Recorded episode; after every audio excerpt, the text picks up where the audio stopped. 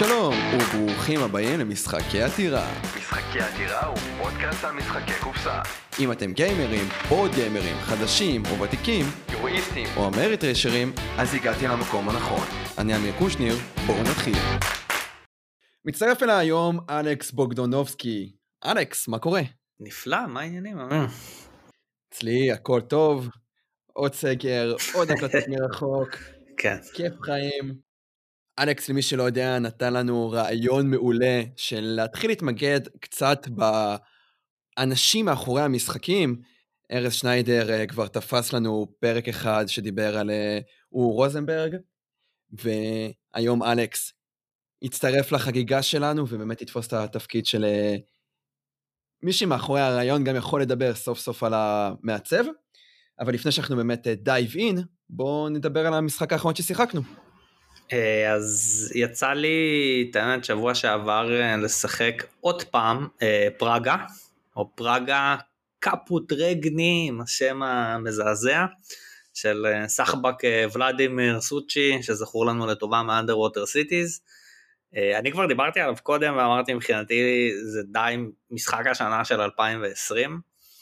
יורו סופר סולידי, כאילו לא בומבסטי של מיליון פעולות כזה כמו שאוהבים לעשות היום. שש פעולות, שתיים מהם אותו דבר, לפחות שלוש מהם די אותו דבר ואחת שונה קצת, אז uh, באמת פשוט זה קצת בעיות ויזואליות כמו לרוב משחקי היורו שהאירופאים עושים שזה קצת לא לגמרי שם אבל כיף מספק לא ארוך ועובד נפלא בכל מספר של שחקנים, כאילו גם בארבע הוא זורם, זה די נדיר למשחקים כאלה. יצא לנו באמת אה, לדבר על אה, פראגה, ולדעתי האישית, הסיבה שהוא כרגע כביכול פחות מקבל אה, אהבה למשחק הטוב ביותר של 2020, זה ככל הנראה שפשוט מבקרים עדיין לא זכו לשחק בו, לדעתי גם הדייסטאוור ועוד רבים אחרים לא, שח... לא, לא זכו לשחק בו. רדו שם אותו בטופ 10 של השנה שלו. לדעתי אנחנו נראה אותו בתור אחד המשחקים של 2021 ולא... לא את הכבוד שמגיע לו של 2020. כן, יכול להיות, כאילו תכלס מה, הוא יצא לפני איזה חודשיים, חודש וחצי, כאילו יצא ממש בנובמבר נראה לי, קיבלתי אותו, וזה היה ממש כזה מהפרי אורדרים הראשונים שנשלחו. אבל כל המבקרים של היורואים היותר קטנים כמו איך קוראים לו סייד סלקס או לא זוכר איך קוראים לו הבריטי הזה ויש עוד כל מיני כאלה הם כולם משבחים את פראגה כאילו אני אני לגמרי איתם אני חושב שזה אחד המשחקים היותר מספקים שיצא לי לשחק בזמן האחרון כאילו ואתה יוצא ממש בחוויה טובה ממנו. שזה משהו מאוד חשוב במשחקים ובמיוחד ביורואים. כשיגמר הסגר אה, בסוף ניתן לו את הצ'אנס הזה. ואם אנחנו כבר מדברים על ולדימיר סוצ'י, אז uh, אני שיחקתי Underwater Cities בשלושה שחקנים פעם ראשונה. לצערי, סלאש למזלי, שיחקתי עם שתיים חדשים. שלוש וחצי שעות. לא, אז יצא שעתיים וחצי, אה, עם הסבר חוקים יצא שלוש ורבע. החוויה הייתה מאוד טובה, הלוח של השלוש ארבע, למשחק יש לוח כן, כן. של אחד שתיים ושלוש ארבע. אז הלוח של ה-3-4 לדעתי יותר מעניין מהלוח של ה-1-2. אני לא אשחק אותו ב-4, גם לא משנה מה. Um, כרגע ההרחבה שלו נמצאת בשוויץ, אצל ההורים של ארז. אז uh, אני מאוד מחכה להביא אותה לשולחן. למי שלא מכיר את Underwater Cities, זה משחק די מגניב, שהוא משלב בתוכו אלמנט של Walker Placement ו-Card Play. אנחנו משחקים אחד מהקלפים מהיד שלנו, ואם הוא תואם לאחד המקומות שאנחנו מניחים את הוורקר, אנחנו מקבלים איזה פעולה עוד יותר חזקה, והקלפים והמקומות הם כאילו סוג של מאוזנים, יש קלפים שהם יותר חזקים והמקומות שלהם יותר חלשים, וכן הלאה וכן הלאה. משחק מאוד מספק, מאוד מגניב, ובגלל זה גם פראגה שאלכס דיבר עליו מאוד מאוד מעניין אותי, וגם נשמע שהוא יותר גם בטיימזון האהוב עליי, שזה משחקים של בין שעה וחצי לשעתיים וחצי. היית? אז מפה נעבור באמת לנושא של הפרק. מי המעצב הטוב ביותר? בסופו של דבר אה, אנחנו חיפשנו איזשהו טייטל שיהיה מגניב ושמח, ואנחנו נדבר על אחד המעצבים שמדברים עליו הכי הרבה לדעתי בשנים האחרונות, בשנתיים שלוש האחרונות, עקב השיתוף פעולה שלו עם אה, איגל גריפן, ויטל הסרדה, שכל משחק שלו, אפשר להגיד שהוא mind blowing, הוא לא דומה לאחרים, אפשר לראות את החוט שני שמקשר ביניהם, ואני בטוח שאלכס אה, ייגע בזה, אבל שוב, הפקות מאוד טובות, אפשר להגיד שהוא שם על המפה את המושג הזה שמשחקי יורו יכולים להיות גם חכמים וגם יפים, שזה משהו שבתחילת התחביב שלי היה כזה, אוקיי, משחקי יורו לא חייבים להיות יפים, ואז מגיע אביטל הסרדה ומוכיח לנו שאפשר לייצר משחק שהוא גם חכם, גם לא תלוי מזל וגם יפה. אז אה, אלכס, מפה נעבור אליך. אה, מגניב אז נתחיל קצת האמת אה, אין יותר מדי מידע כזה על ויטל הסרדה כמו על הוא או נגיד כמה מהאלה שעובדים כבר איזה 40 שנה בתחום וזה. אבל היה עליו קצת אספתי מה שהיה ב-BGG וזה ואת האמת להפתעתי גיליתי שהוא היה איש שיווק. הוא היה לו סוכנות marketing איזה 15 שנה כאילו הוא גם עבד וגם זה, אה, והוא גם מעצב גרפי על הדרך, והוא עבד כאילו גם כ art director והוא איש שיווק, ואיך שהוא נכנס כאילו לתחביב זה כשהוא התחיל לעשות באמצע אלפיימים אה, פרילנס, והוא עשה כאילו עיצוב גרפי למשחק לוח, וככה הוא התחיל להתעניין במשחקי לוח. ואז עברו אי שם שנים, אין לי מושג דרך אגב גם לאיזה משחק הוא עשה, הוא עשה עיצובים, לא כתוב ב-VGG, אבל עברו אי שם שנים ואז uh, המשחק ואז הוא גם נכנס לעניין של לעצב משחקים בעצם ובצורה מצחיקה המשחק הראשון שהוא עיצב זה פשוט uh, מפה של פורטוגל ל-Age of Steam. שזה המשחק האהוב עליי כאילו זה מקום ראשון Age of Steam זה מקום ראשון אצלי בבית כאילו וזה אני חולה על Age of Steam. ומסתבר שהמשחק הראשון של ויטל הסרדה היה מפה של פורטוגל ל-Age of Steam. לא יצא לי לשחק, אין לי מושג איפה מוצאים אותה היום, אבל אני אחפש אותה רק בשביל השטיק כאילו. אה, זה, אבל הוא עשה את זה וישר זה היה ב-2009 וישר שנה אחרי הוא עשה בעצם את המשחק הראשון שלו שזה אה, וינוס, הוא עשה אותו עם אה, What's Your Game ב-2010 ובתור מי ששיחק ניפון לא מזמן ואתה רואה את הארט המזעזע של What's Your Game גם פה יש ארט מזעזע, כאילו אתה מסתכל על המשחק הזה ואתה אומר זה משחק של וואטס גיים. זה נראה כמו מידרה, זה נראה כמו ניפון, זה נראה כמו כל החבר'ה שלהם, תשמע זה כאילו על הפנים. אה, אבל לאט לאט הוא התחיל לתפוס תאוצה, אני גם חייב להגיד שלדעתי וינו של 2010 זה המשחק הכי יורו קלאסי שלו. כאילו בסטנדרט של יורו שזה יותר משחקים אסטרטגיים עם חשיבה קדימה מאשר משחקים של כל תור נתמודד עם הלולאת משחק מחדש ונגיד. ו-2010 הוא ממש כזה. הוא קצת מיתן אותו בגרסה של 2010 שנדבר אחר, אחריה אבל 2010 הוא ממש כזה גם עם האלמנט של הבנק וזה וזה כאילו ממש משחק כזה של uh, קצת יותר תכנן קדימה.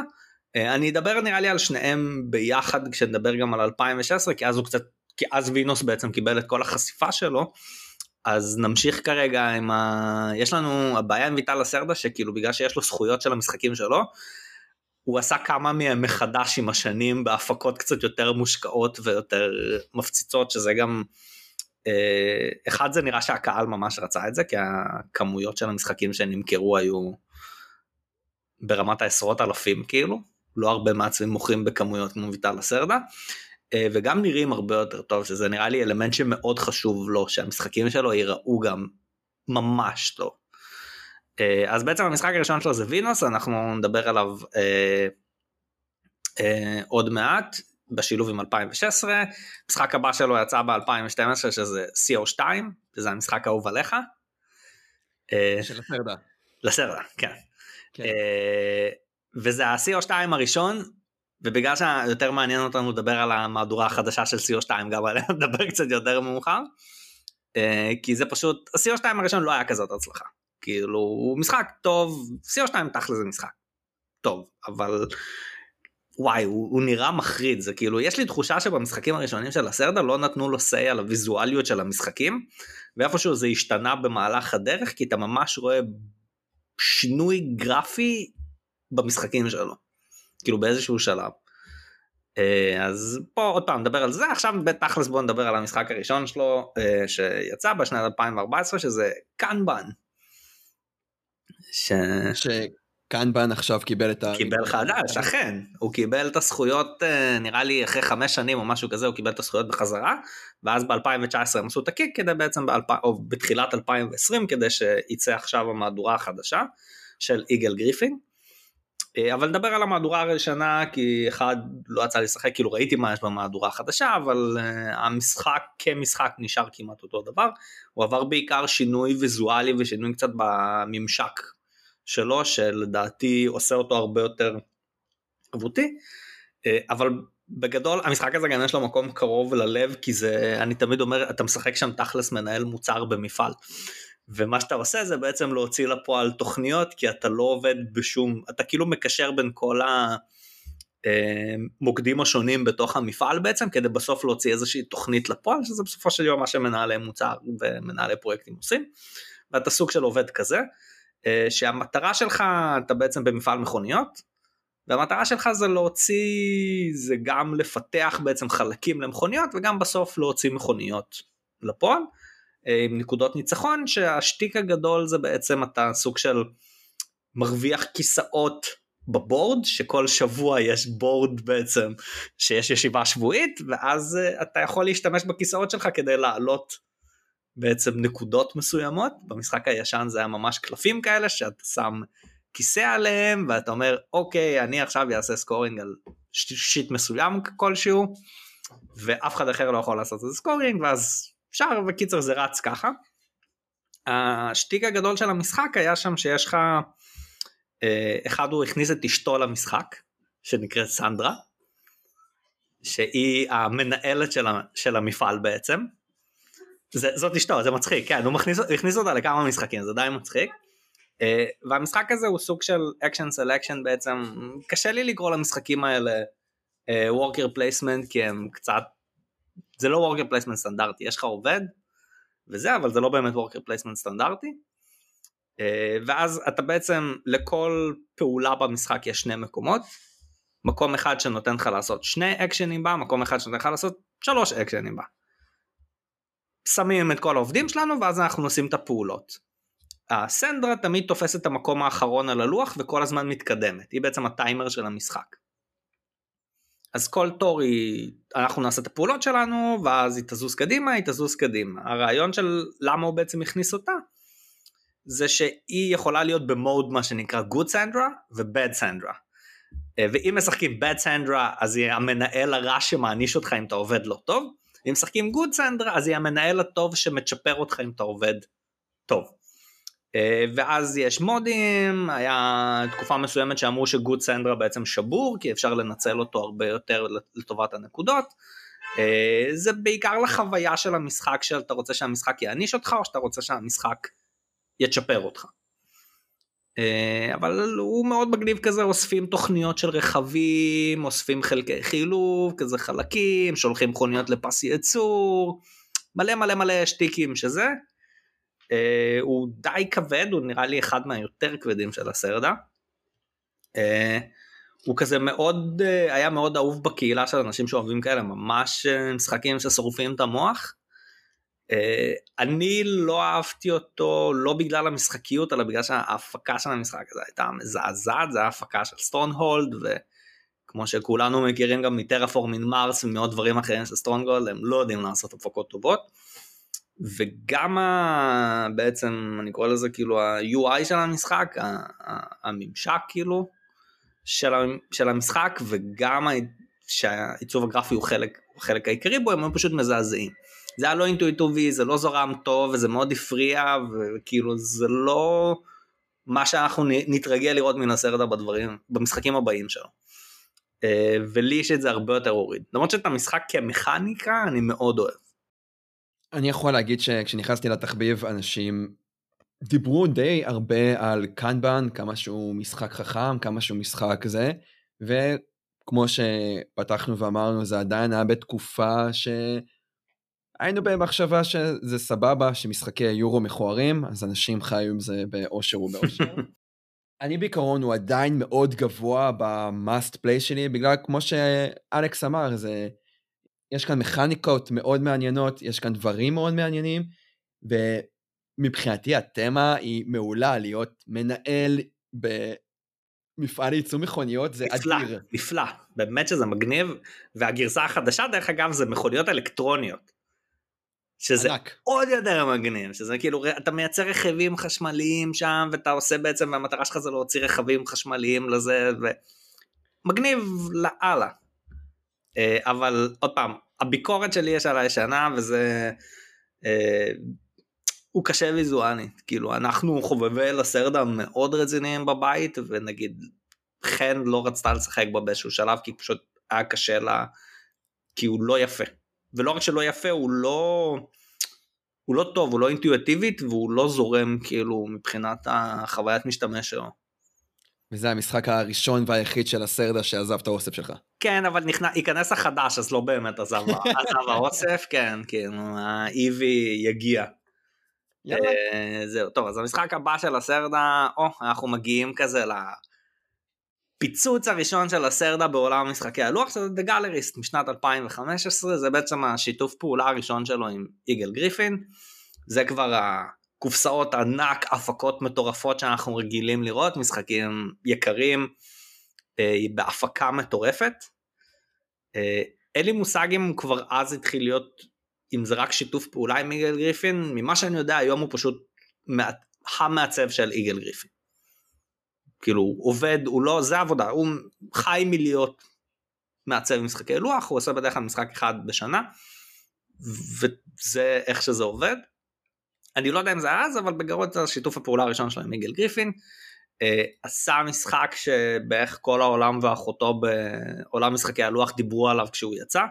שנקרא The Gallerist שהוא גם בדעה שלי הוא גם קצת יותר יורו עוד עדיין לא התנתק לגמרי מהשורשים של יורו קלאסי. אני קורא לו משחק כלכלי לא כולם מסכימים. אה, אני חושב שהוא פשוט ניסה זה הטייק של ויטל הסרדה לעשות משחק כלכלי בתמה סופר מדליקה שזה תמה של ארט. אה, אנחנו מנהלי גלריות שהמטרה שלנו זה אה, תכלס לעשות כסף כי מה לעשות אם לא נעשה כסף לא יהיה לנו גלריה. אה, המשחק הזה הוא עוד פעם זה כאילו יש לך עובד אבל קשה לי לקרוא לדברים האלה worker placement כמו של Kanban אני לא קורא לזה action selection שהסיבה היחידה שאתה שם עובד זה כדי אם, אם ב Kanban אתה אשכרה חוסם את המקום פה אתה אפילו לא חוסם את המקום זה בסך הכל שיהיה לך קל לראות מה הפעולות שאתה עושה.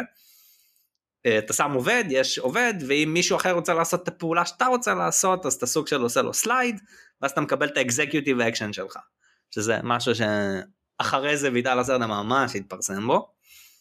אה, אז קשה לי לקרוא לזה worker placement כזה פר אקסלנס בגדול זה סוג של action selection שיש לך שמזכיר את הקונספט של לא יודע כמו שהיה בסייף או משהו כזה שאתה שם את הדוד שלך איפה שאתה רוצה לעשות את הפעולה וזה הפעולה שאתה עושה.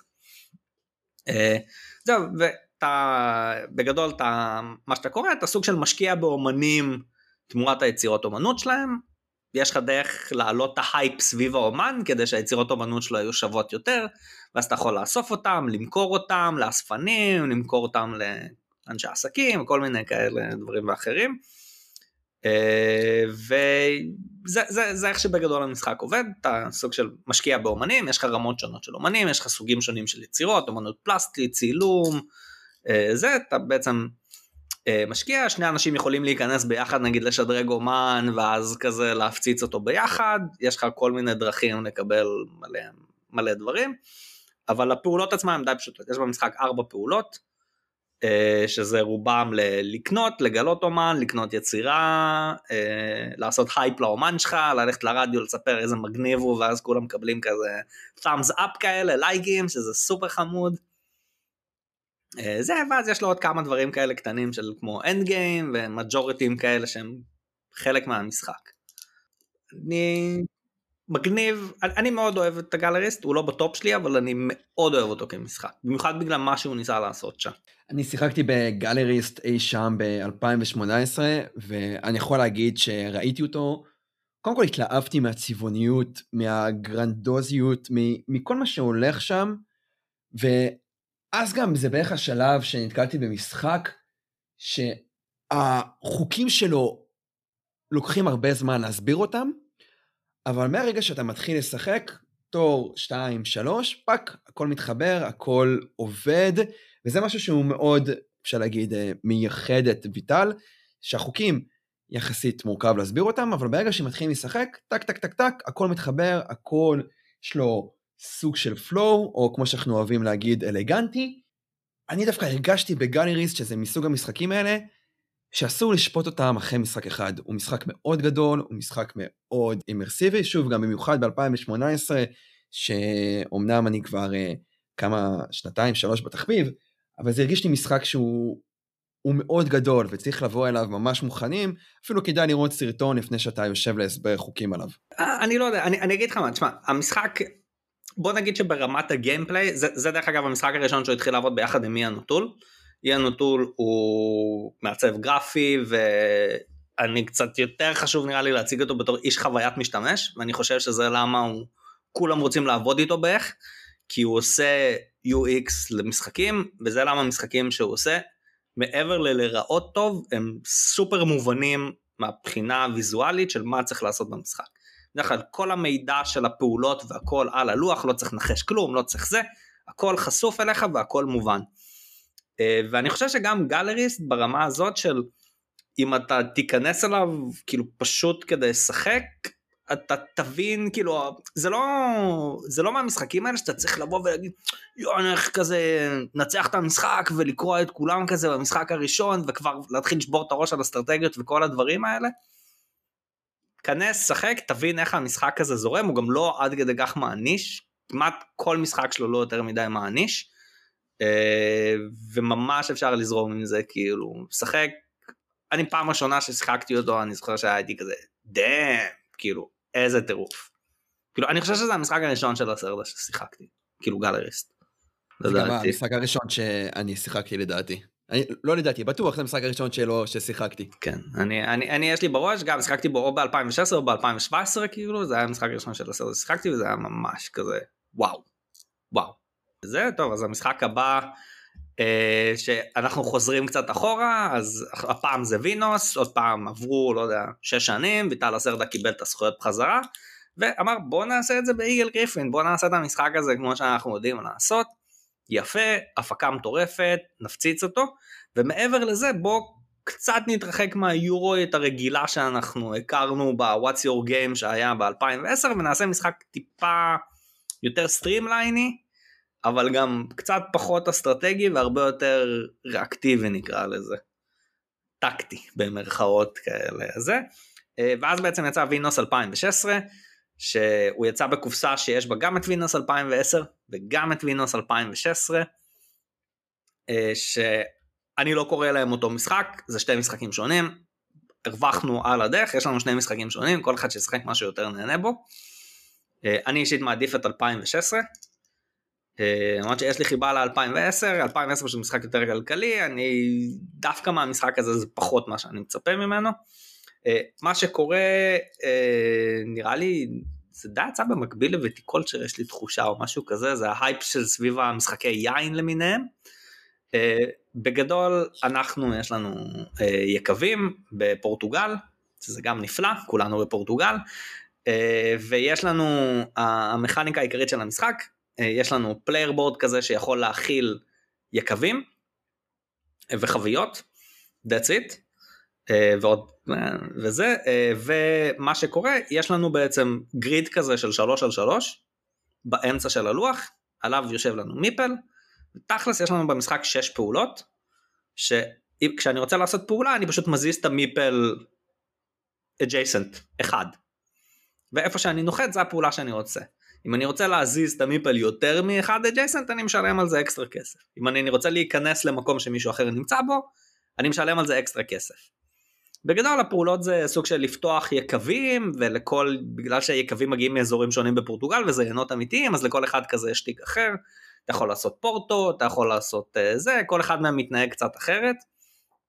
אתה יכול לקנות uh, יינן שישפר לך את היין באחוזה, אתה יכול לקנות עובד אדמה שייתן לך יותר אפקט, אתה יכול לקנות ויין סלר, כל מיני כאלה דברים שנועדים בסופו של דבר לשפר את האיכות יין שלך.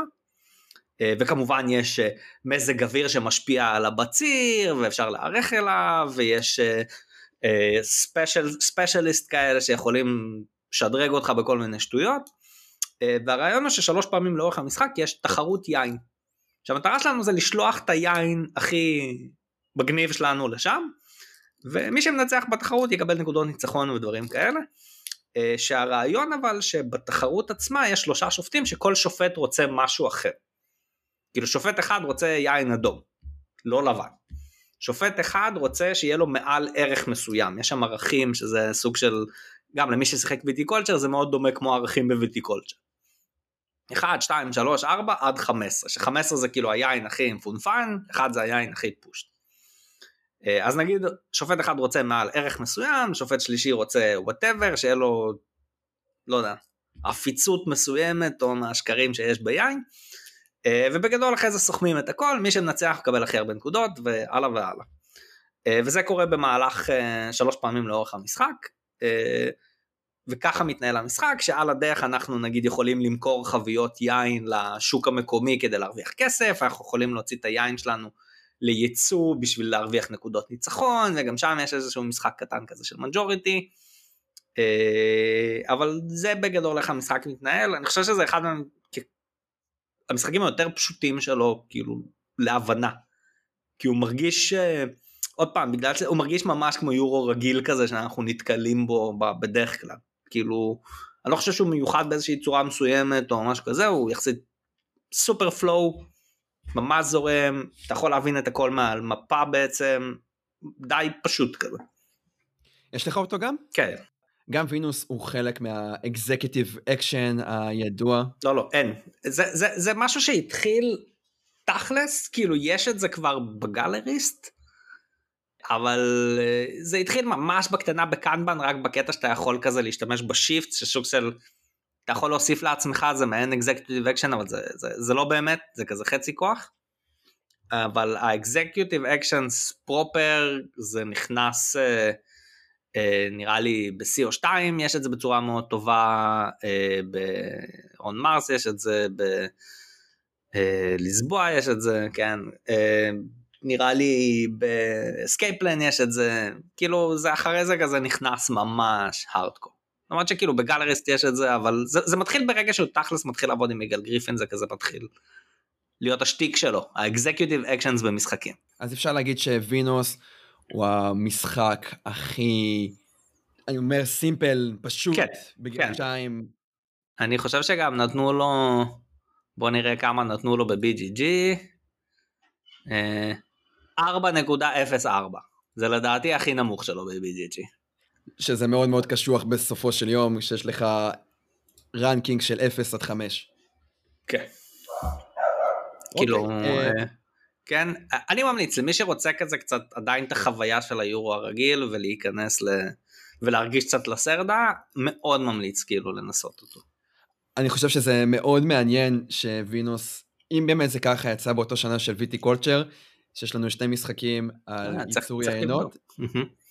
שיצאו באותה שנה, ואחד הוא יחסית פשוט ו streamlined של סטון מאייר גיימס, ומצד שני מגיע לך משחק בומבסטי וקשוח כזה של, uh,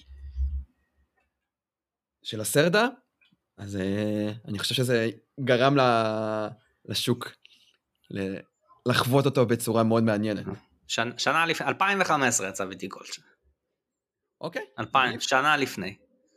אה, אבל אל תשכח שווינוס המקורי יצא ב-2010 אז זה לא ממש אה, זה.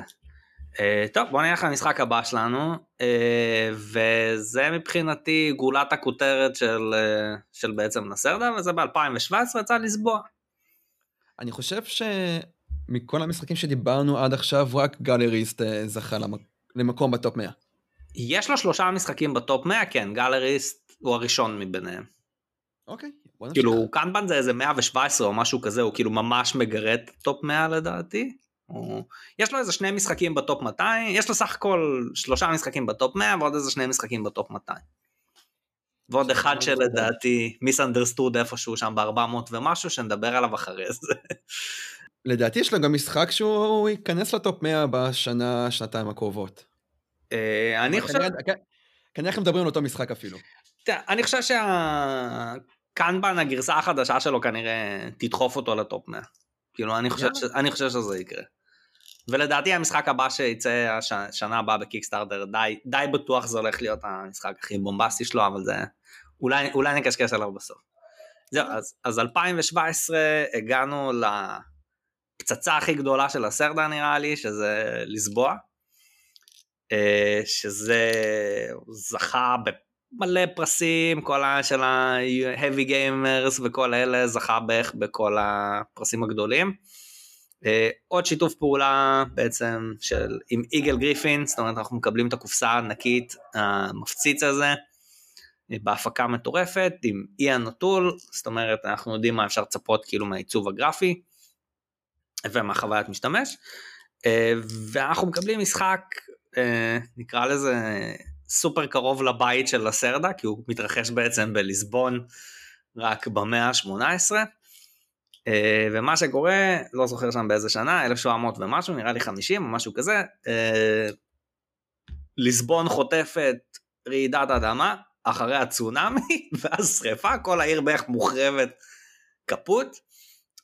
ואז יש דמויות מפתח ממש כאילו זה, אני לא זוכר את השמות שלהם, פורטוגזית, סלחו לי, אבל יש את האדריכל בעצם של העיר, יש את המרכיז שמקר כלשהו, ויש את המלך והם ביחד בעצם משקמים את ליסבון אה, מחדש והם כזה דמויות מפתח ממש כאלה רציניות בתרבות הפורטוגלית.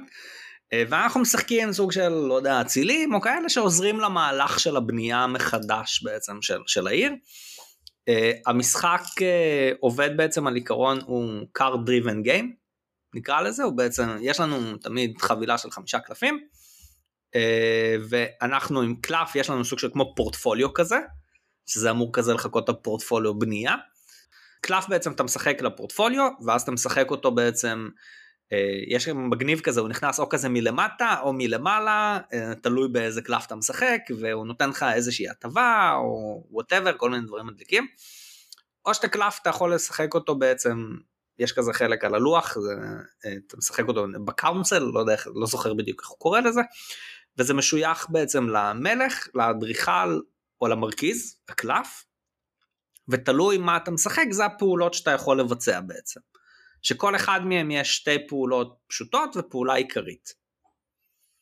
אה, ואז יש שם עוד, אה, עוד כל מיני שטיקים, אתה צריך שיהיה לך כזה דודס במשרד המתאים כדי שתוכל לבצע את הפעולה ואתה צריך אה, כאלה הכנות ובגדול ככה הולך למשחק.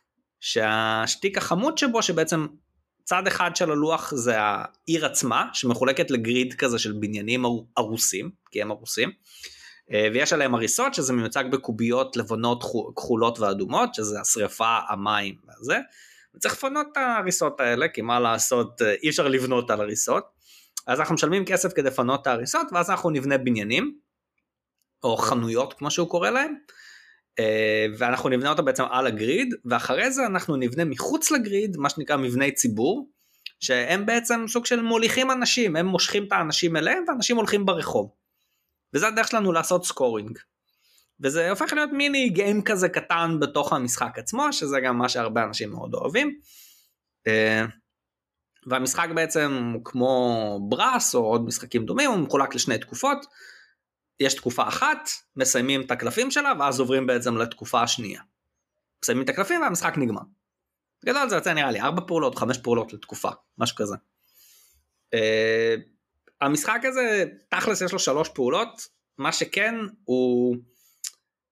אני חושב שזה הפעם הראשונה שהוא הכניס, יש הרבה מאוד תנאים מקדימים כדי לעשות פעולה. זאת אומרת, אם אני רוצה לבנות uh, בניין, על הלוח, אני צריך שיהיה לי מספיק כסף כדי לפנות את זה, אני צריך שיהיה לי דוד במשרד של האדריכל כדי שאני אוכל בכלל לגשת לדבר עם האדריכל, ואז אני עושה את כל הדבר הזה, ואני צריך שיהיה לי סלוט במחסן שלי בכלל, וכל מיני כאלה. אה, וזה בעצם, זה סוג של הופך את זה במקום לתכנן קדימה, אני צריך תמיד אה, להבין את התנאי שצריך להתקיים כדי שאני אוכל לבצע פעולה מסוימת. זאת אומרת, הפעולות הן מאוד פשוטות, אבל אני צריך לעקוב בעצם על, על, על מאחורי התנאים. עכשיו, זה, זה בדרך כלל גם מה שמסבך אנשים עם המשחק הזה. Uh, מצד שני, זה סופר תמטי. כאילו, אני מנסה, גם לפחות כשאני מסביר את המשחקים עם זה, אני מנסה להסביר את זה בצורה תמטית ואני גם אשתדל להגיד לאנשים, תחשבו על זה בצורה תמטית, מה אתם אמורים לעשות. כי למשל, אם אני רוצה לפתוח מבנה ציבור, אני צריך אישור מהמלך. מה אני צריך לעשות כדי לפתוח מבנה ציבור? אני צריך שתהיה לי תוכנית. תוכנית אני מקבל מהאדריכל. זאת אומרת, אני צריך לעשות לי צ'קליסט קטן. יש לי תוכנית, יש לי, אני אפילו לא צריך כסף, מבני ציבור פותחים בחינם. זאת אומרת, אני צריך להשיג תוכנית, ואז אני צריך שיהיה לי אנשים לשלם על התוכנית הזאת, ואז אני הולך למלך ומבקש ממנו לפתוח מבנה ציבור. עכשיו זה הגיוני, אם אני רוצה מבנה אני צריך תוכנית אדריכלית כדי לבנות את המבנה, ואני צריך אנשים שיוכלו לעבוד במבנה, וכאילו, זה סופר מסתדר, זאת אומרת אם חושבים על זה תמטית, הכל מאוד מסתדר. Uh, הבעיה שלפעמים אנשים לא נוטים לחשוב תמטית ואז uh, מתייחסים לזה כמו יורו חסר תמה אתה יודע ו- וזה אני חושב שזו טעות מאוד גדולה באופן כללי במשחקים של לסרדה כי כאילו הפעולות מוסברות מתוך התמה של המשחק ומאוד קל להבין את זה. אני שיחקתי את אה, Lisboa פעם אחת ואני מאוד מסכים עם אלכס עם מה שהוא אומר שהמשחק מאוד בולט הוא מאוד מרגיש תמטי הוא מאוד מרגיש הוא מרגיש מאוד overwhelming, בוא, בוא נגיד את זה מהמקום אה, שלי. אני מסכים עם זה שזה מאוד תמטי, שאתה הולך לבן אדם X ואז הולך ועושה בן אדם Y, ואז קורה אירוע Z. אבל מאחר שהמשחק הזה, לדעתי, הוא כל כך אימרסיבי ויש בו כל כך הרבה דברים, וכל כך, התנאים האלה הם תנאים שהם הגיוניים כשאתה חושב עליהם, כשאתה מבין אותם, אבל כשאתה חווה במכה אחת קרוב ל... 40 דקות של חוקים זה קצת אה, קשוח ולדעתי אפילו נכון להיום לסבוע זה המשחק הכי מורכב שיצא לי לשחק ויש לי בחגורה גם אה, TI ועוד משחקים אחרים של אה, לסרדה אבל בהחלט הוא משחק טוב הוא בהחלט משחק חכם וקראנצ'י הוא לי אישית יותר מדי קשוח אה, תשמע, עזוב, עזוב את המשחק שלנו אז שעשינו, אני חושב שזה היה גם תנאים לא טובים וזה היה כזה, זה היה צריך לגשת על זה בקטע אחר. אני יכול להגיד לך, נגיד שפעם ראשונה שאנחנו שיחקנו לסבוע, אה, שיחקנו אני חן ועוד חבר, אה, שבא, ותשמע, וכאילו יצאנו מהמשחק הזה בקטע של, טוב, שבוע הבא עוד פעם משחקים, ושבוע הבא עוד פעם שיחקנו, כאילו, ככה. הוא, נגיד, חן עפה עליו כי הוא פשוט יפהפה, הוא, והיא לא משחקת במשחקים מכוערים, אז היא למשל עפה על הקטע הזה, היא מאוד אוהבת את המיני גיים נגיד של ה... אה, איך להביא אנשים ואיך לבנות את החנויות כדי לנצל את זה בצורה המקסימלית, היא נגיד חולה על הקטע הזה בלסבוע. בגלל זה גם אנחנו קצת מחכים לחדש שלו, לפילר שהוא עשה, שזה הוא רק לקח את השטיק הזה של לסבוע ובנה ממנו פילר. אה, המרקדו דה לסבוע הזה. אבל אה, אני חושב שזה, שזה בדיוק זה, זה ההפך של לתכנן קדימה, זה להבין תנאים כדי שמשהו יקרה כאילו. כאילו אין פה בדיוק. תוכנית שאתה מוציא לפועל, זה לא משחקים, באופן כללי המשחקים שלו זה לא משחקים שאתה עושה תוכניות ואז מנסה להוציא אותם לפועל. לא, אתה צריך להתמודד עם מה שקורה כל סיבוב מחדש, זה מה יש. כאילו, זה מגניב. כן, וזה מה שאנשים אוהבים אצלו, וזה גם מה שאנשים לא אוהבים אצלו. וזה בדיוק מתחלק בזה. אנשים שלא אוהבים את זה, הם לא אהבו שום משחק שלו, כי זה כאילו, כל, זה השטיק של המשחקים שלו. ומי שכן אוהב את זה, לרוב הוא אוהב גם את כל המשחקים, כאילו, את רוב המשחקים שלו, כי המשחקים שלו בכל זאת די שונים. אבל רוב המשחקים שלו הם מאוד ריאקטיביים של תגיב כל תור למה שקורה על הלוח, תתמודד עם מה שקורה. מה שקצת אה, נותן לי רעיון לפרק של אה, מה ההבדל בין משחקים טקטיים לאסטרטגיים ומחזיר אותי לתקופת האוניברסיטה. זה, יאללה, בואו נעבור ל... אה, עברנו לבא, כן, אז Lisboa אה, סיימנו. אה, ובואו נגיע למשחק האהוב עליך של לסרדה, CO2 ב-2018 מקבל Kickstarter, לצערי עדיין עם Stronghold, אה, הוא, לא, הוא לא עבר לזה. יש לי תחושה שזה כמו הסרטים של ארבעת המופלאים, שאם לא מוציאים סרט כל איזה איקס שנים אז אתה מקבל כאילו זה ואז מדי פעם אתה יודע יש סרטי ארבעת המופלאים כאלה שאתה מעבר לזה שהם גרועים יש איזה סרט אחד שהם צילמו אותו ולא הקרינו אותו רק כדי שהזכויות לא יעברו. אז זה מרגיש לי סוג של שטיק כזה. עברו איקס שנים בוא נוציא CO2 חדש רק כדי שהוא לא יקבל את הזכויות חזרה אליו הביתה. אז בעצם CO2 אה, מהדור, קבל מהדורה חדשה מפונפנת עדיין לא ברמה של יגאל גריפין אבל לא רעה בכלל. נגיד כל המפעלים שם מיניאטורות ממש יפות לא מיניאטורות מיפלים מפעלים כאלה ממש מדליקים. אה, עיצוב גרפי מאוד יפה. אני, אני מאוד אוהב את העיצוב של CO2 יש לו יש, יש כמה פאקים אבל מאוד יפה. אה, ו-CO2 עושה משהו ממש אחר בקטע שהוא בא ואומר אין אסטרטגיה. רק ריאקטיב, רק תתמודד, כל תואר תמודד עם מה שקורה על הלוח. אין, אין לך מה לתכנן קדימה, זה לא יקרה. אתה לא יכול להוציא לפועל תוכנית. למה? כי הפעולות במשחק תלויות במה ששחקנים אחרים עושים ברמה של אם רוצים לבנות מפעל. כאילו מה, התמה של המשחק בעצם כדור הארץ הולך פייפן, די מה שקורה עם המשבר האקלימי היום. וזה, וואו, הוא אומר כדור הארץ הולך פייפן, בו מדינות העולם אה, מתאחדות בעצם כדי לתת איזושהי תוכנית שתמנע בעצם פליטת אה, אה, גזי חממה, פליטה של CO2 בעצם. והמטרה שלנו זה בעצם להתחיל להציע תוכניות לבנייה של מפעלים ירוקים שיחליפו מפעלים מזהמים. אה, הבעיה שבגלל שלעולם יש דרישות אנרגיה אז כל תור, כל מקום בעצם בונה את דרישת האנרגיה שלו כמה שהוא צריך בעצם לעשור, התורות של המשחק הם עשורים, אה, ואם אתה מצליח לבנות מפעל ירוק, אז הם לא בונים מפעל מזהם. אם אתה לא מצליח לבנות מפעל ירוק, הם בונים מפעל מזהם. אה, ואם הכדור הארץ מזדהם יותר מדי, אז הוא הלך פייפן, כמו שיקרה ב, כנראה בחיים האמיתיים.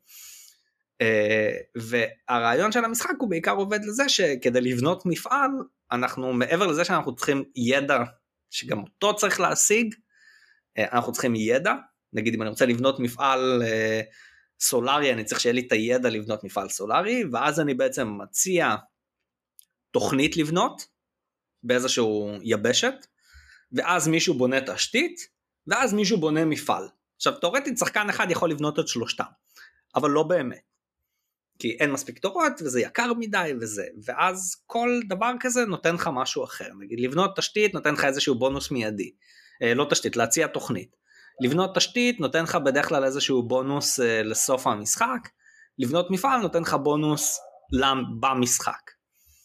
אה, ואז נגיד אני הצעתי תשתית, אתה תחליט לבנות מפעל, שחקן אחר יחליט לבנות משהו אחר, וככה המשחק מתקדם. ופשוט כל תור אתה מתמודד עם מה שקורה על הלוח. כאילו, זה מה יש. ואני מת על זה, אני, אני, אני, אני חולה על הדבר הזה כאילו, אבל זה גם ממש מה שאנשים לא אוהבים במשחק. אי אפשר לתכנן כלום. אני יכול להגיד ששיחקתי את CO2 בכל ה player count שלו ב-2, 3 ו-4 שחקנים. אני חייב להגיד שבארבעה שחקנים זה הופך להיות על ס... כאילו זה, זה, זה, זה כמעט כאוטי, זה, אתה לא יכול לתכנן כלום, הכל ריאקטיבי לגמרי, וזה מאוד מאוד קשור, גם זה הופך למשחק להרבה יותר קשה, כי בסופו של דבר, אני מניח שלסרדה רצה לשמור שכל סיבוב יהיה כמות מסוימת של פעולות. כך שבשני כן. שחקנים וארבעה שחקנים יש בכל סיבוב שמונה פעולות. כשאתה משחק בארבעה שחקנים אתה מקבל רק שתי פעולות, כשאתה משחק בשתי שחקנים יש לך ארבע פעולות. בשלושה שחקנים הוא הופך את זה לתשע פעולות. ואז בארבעה שחקנים זה סופר כאוטי ומאוד מבולגן. אני חושב שבשתיים ושלושה הוא עובד נהדר, ויש לי הרגשה בכללי שהמשחקים של הסרדה איפשהו יותר אפילו מכוונים לשניים שלושה שחקנים. Nah, אני לא מסכים אבל זה לא נגיד זה משחק של לגמרי אני אני מאוד אוהב אותו בשתיים ציו שתיים אני ממש אוהב אותו בשתיים אני סבבה איתו בשתיים אני גם סבבה איתו בארבע אבל ארבע אתה צריך לשחק עם אנשים שיודעים לשחק כאילו שמבינים את המשחק כי זה לא כיף לשחק אותו בארבעה עם אנשים שלא מבינים את המשחק.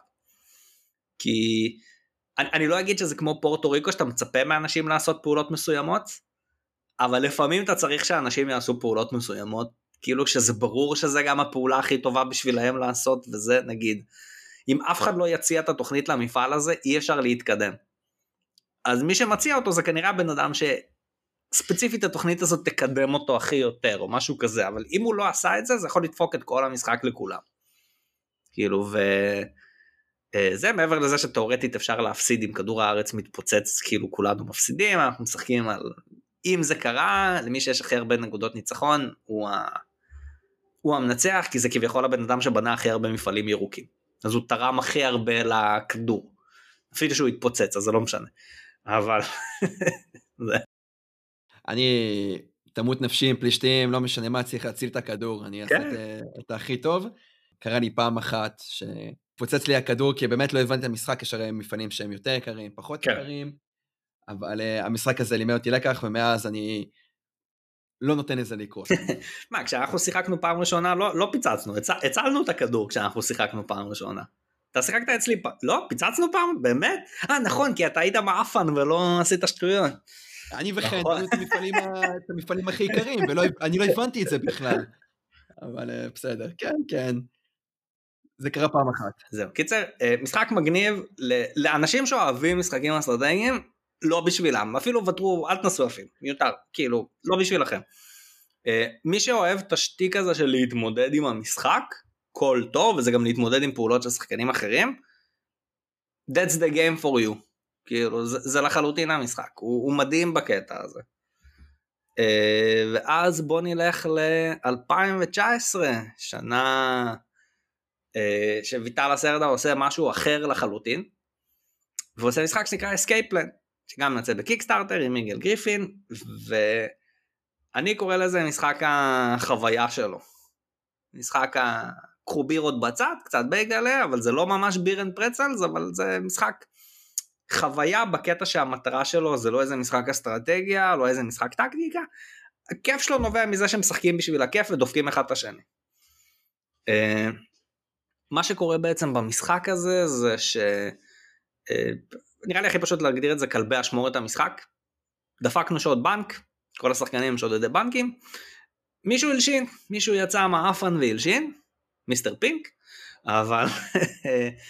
אה, ובעצם כולנו מנסים לברוח בעיר עם כמה שיותר כסף כשהמשטרה רודפת אחרינו. אה, That's the game. כל אחד מאיתנו מקבל קלף שאומר איפה החבאנו את הכסף שלנו. ואנחנו מנסים לאסוף את הכסף ובסוף לברוח מהעיר תוך כדי שאנחנו כמובן בורחים מהמשטרה. אה, יש שם מלא דברים מגניבים שקורים. אתה יכול נגיד אה, לסחור חבורה של אופנוענים שתלך להרביץ לשוטרים כדי שתוכל לברוח מהזה, אתה יכול לגנוב מסוקים כדי לטוס על חלקים שונים של העיר, ספינות, אה, מדיקים, אתה יכול שם לסחור מתאגרפים שישמרו עליך תוך כדי שאתה עושה דברים. אה, מלא מלא שטיקים, בגדול אה, הכסף זה נקודות ניצחון, כמה שיותר כסף שהצלחת לברוח ככה יהיה לך יותר נקודות ניצחון, אם הצלחת לברוח. אה, ממש אפשר לדפוק שם שחקנים אחרים.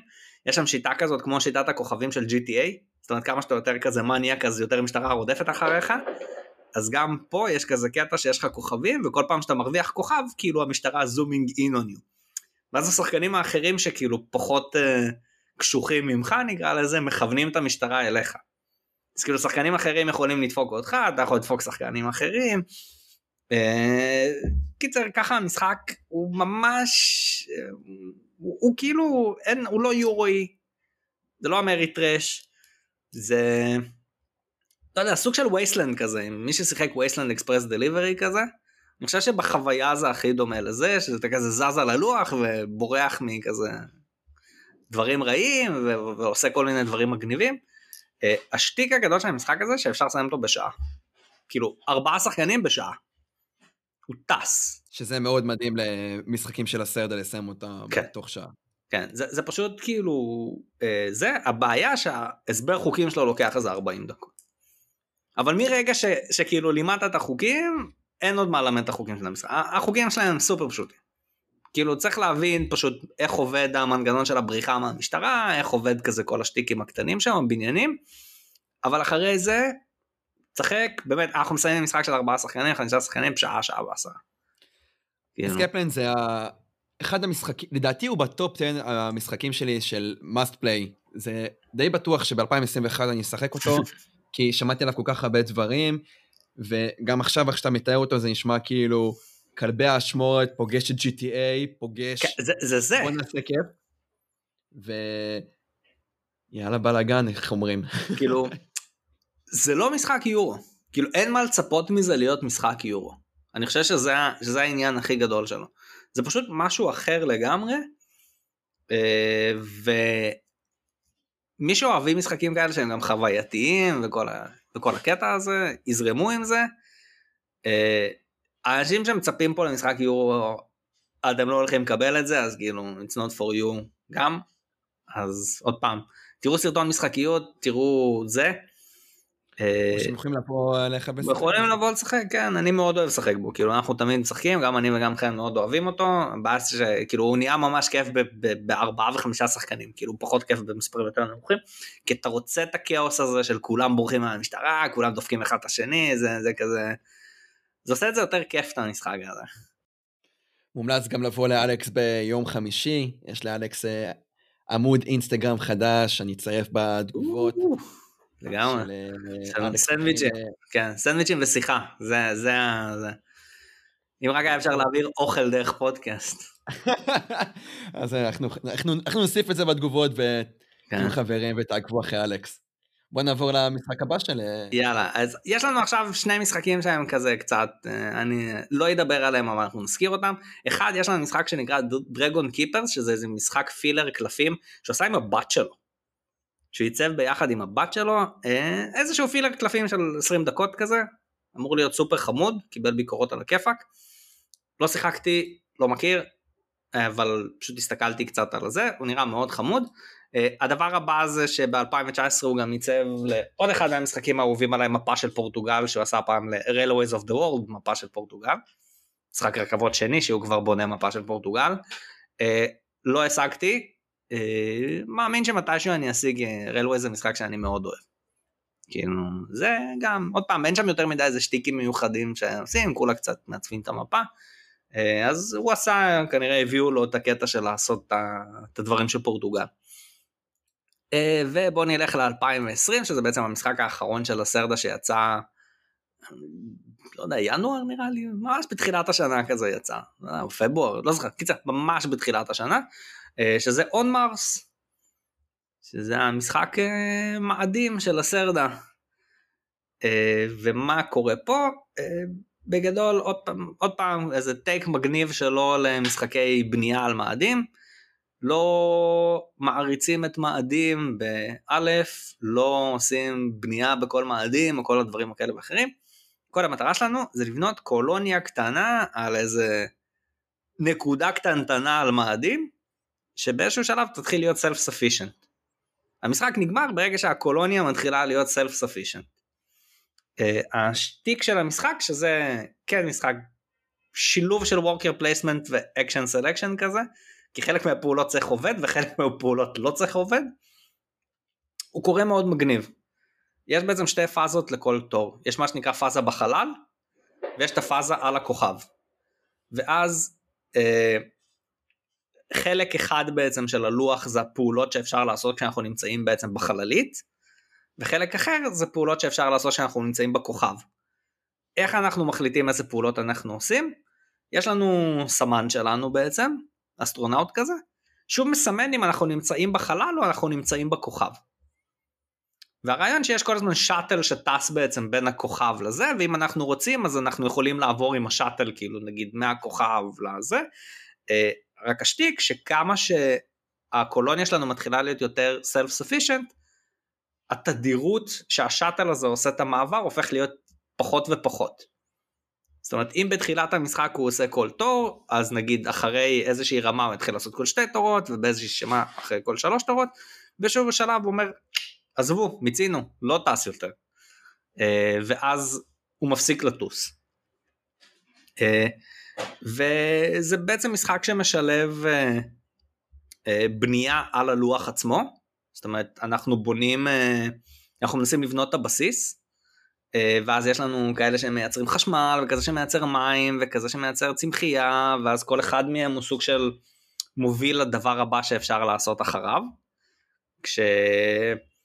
כשהשטיק הוא שצריך טכנולוגיות כדי לבנות זאת אומרת אני צריך שהטכנולוגיה של בניית מבנה מים תהיה ברמה 3 כדי שאני אוכל לבנות מבנה רמה 3 והלאה והלאה והלאה. ומה שמגניב זה שהטכנולוגיות בעצם סוג של משותפות לכולם. זאת אם אני, כולנו, כאילו, אם אני, הם, הטכנולוגיות הן בודדות, אבל נגיד רק אני יכול לפתח מים, כי אני לקחתי בתור פעולת הטכנולוגיה הזאת, אבל אם הטכנולוגיית מים שלי ברמה 3, שחקן אחר יכול לבוא ולהגיד, אני משתמש בטכנולוגיה שלך, אתה תקבל איזשהו בונוס, אבל אני, אני משתמש בטכנולוגיה. אה, שזה שטיק ממש מדליק. אה, כנ"ל גם יש שם קלפים כאלה שמסמנים את הבניינים שאנחנו בונים בעצם, שאנחנו הופכים אותם מבניינים גנריים לאיזה שהם בניינים מיוחדים, נגיד איזשהו מבנה ייצור מים מיוחד, או מבנה, לא יודע, ייצור צמחים מיוחד או וואטאבר, ואז גם האנשים של כולם יכולים להשתמש בבניינים של כולם בעצם, פשוט עולה כסף. אה, והמשחק הזה יש מלא executive actions, שזה מה ש... אה, דיברנו עליו גם במשחקים קדומים, זאת אומרת אתה יכול כזה לשלם, יש שם יהלומים כאלה שאתה יכול לשלם יהלומים כדי לעשות כל מיני executive actions, יש לך רובר שנוסע על מאדים כזה, מרס רובר שנוסע על מאדים ויכול לאסוף דברים, ויש לך רובוט שבונה את הדברים שלך על מאדים, שאתה גם צריך להזיז אותו כדי לבנות, אה, סופר אימרסיבי, סופר תמטי עד כמה שלבנות על מאדים יכול להיות תמטי. הוא כבד ברמה של זה עוד פעם זה לא משחקים של לתכנן זה משחק שאתה צריך תנאים כדי שמשהו יקרה uh, שלצערי קצת בקטע עם הטכנולוגיות זה קצת מעצבן כי מאוד קשה להבין איזה טכנולוגיות יש כי אתה גם צריך להסתכל כל הזמן כזה לאחרים וממש להבין אם אתה רוצה לבנות עכשיו את המבנה רמה 3 לראות למי יש טכנולוגיה רמה 3 וכזה כל הזמן לפקוח עין.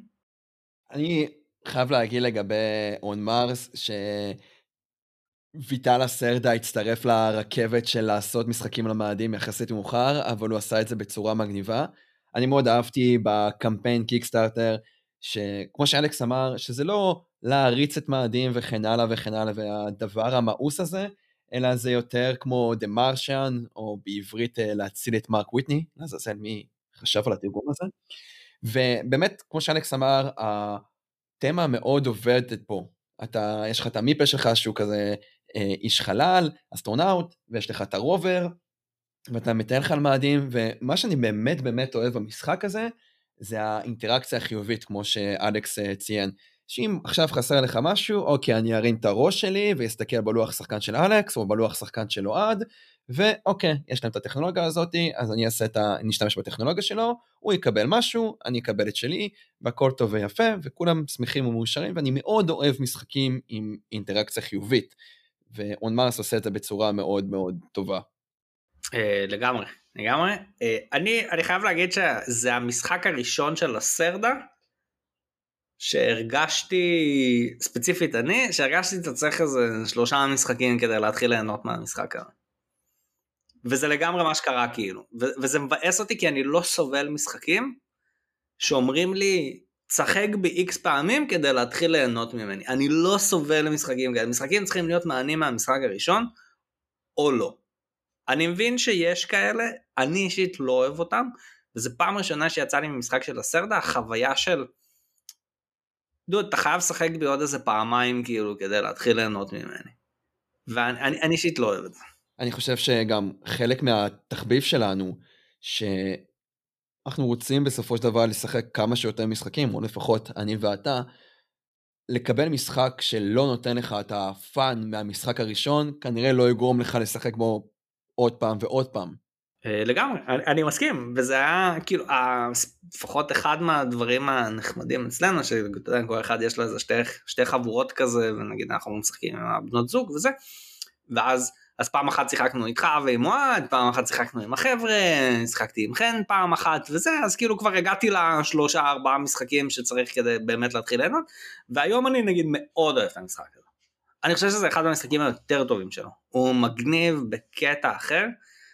אבל בשונה מהמשחקים האחרים שלו, כאילו, זה, זה באסה, כי אתה באמת חייב לשחק בו כמה פעמים, ואני חושב שזה גם, גם מה שאכזב קצת אנשים בהתחלה.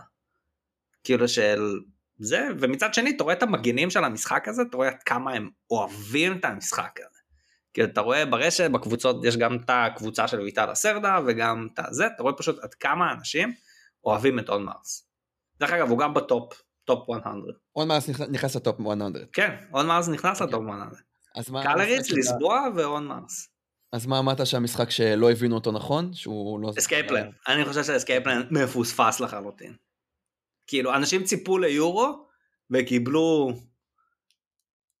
משחק beer and pretzels ולא ידעו איך לאכול את זה. לגמרי. כן. אז בנימה הזאת של המשחק שהתפספס לו, דברי. סיכום? אה, קודם כל אני ממליץ לכולם לשחק משחקים של הסרנה, זה מגניב, גם בגלל שהם כל כך שונים ומגוונים, רוב הסיכויים שתצליחו למצוא איזה משהו שאתם תהנו ממנו. זה, זה, זה לפחות בקטע של המשחקים. אה, לא יודע, בקטע של הסגר וזה, שאין לנו רק בריאות, כי תכלס אה, מבאס את התחת המצב שקורה כרגע, אבל אה, אתה יודע.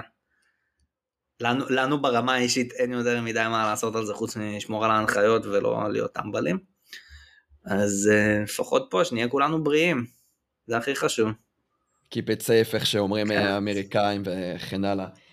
אז באמת, אלכס, תודה רבה שהצטרפת אלינו, ותודה על הרעיון של מי הוא המעצב הטוב ביותר. אני חושב שנתת לנו מושג מדהים מי זה לסרדה. אני לגמרי בדעה שכל בורד גיימר באשר הוא חייב לשחק לפחות משחק אחד של הסרדה, חוץ מהקטע הזה של האקזקיוטיב אקשנס, כל המשחקים שלו שונים לגמרי, שזה משהו שהוא מאוד מאוד מגניב.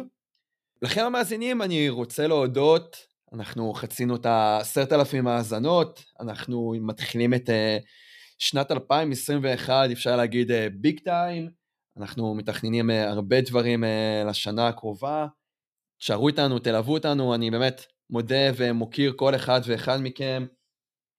ספרו לנו בתגובות מה אתם חושבים על ויטל הסרדה, איזה משחקים שלו שיחקתם, איזה משחקים שלו אתם רוצים לשחק. תנו לנו בלייק, שייר, יש לנו גם יוטיוב נחמד מאוד שאנחנו מנסים לחזק אותו, אז אה, תנו לנו שם גם איזה פוש קטן. ספרו לנו איזה עוד מעצב תרצו שנדבר עליו. אנחנו סיימנו, תמשיכו לשחק.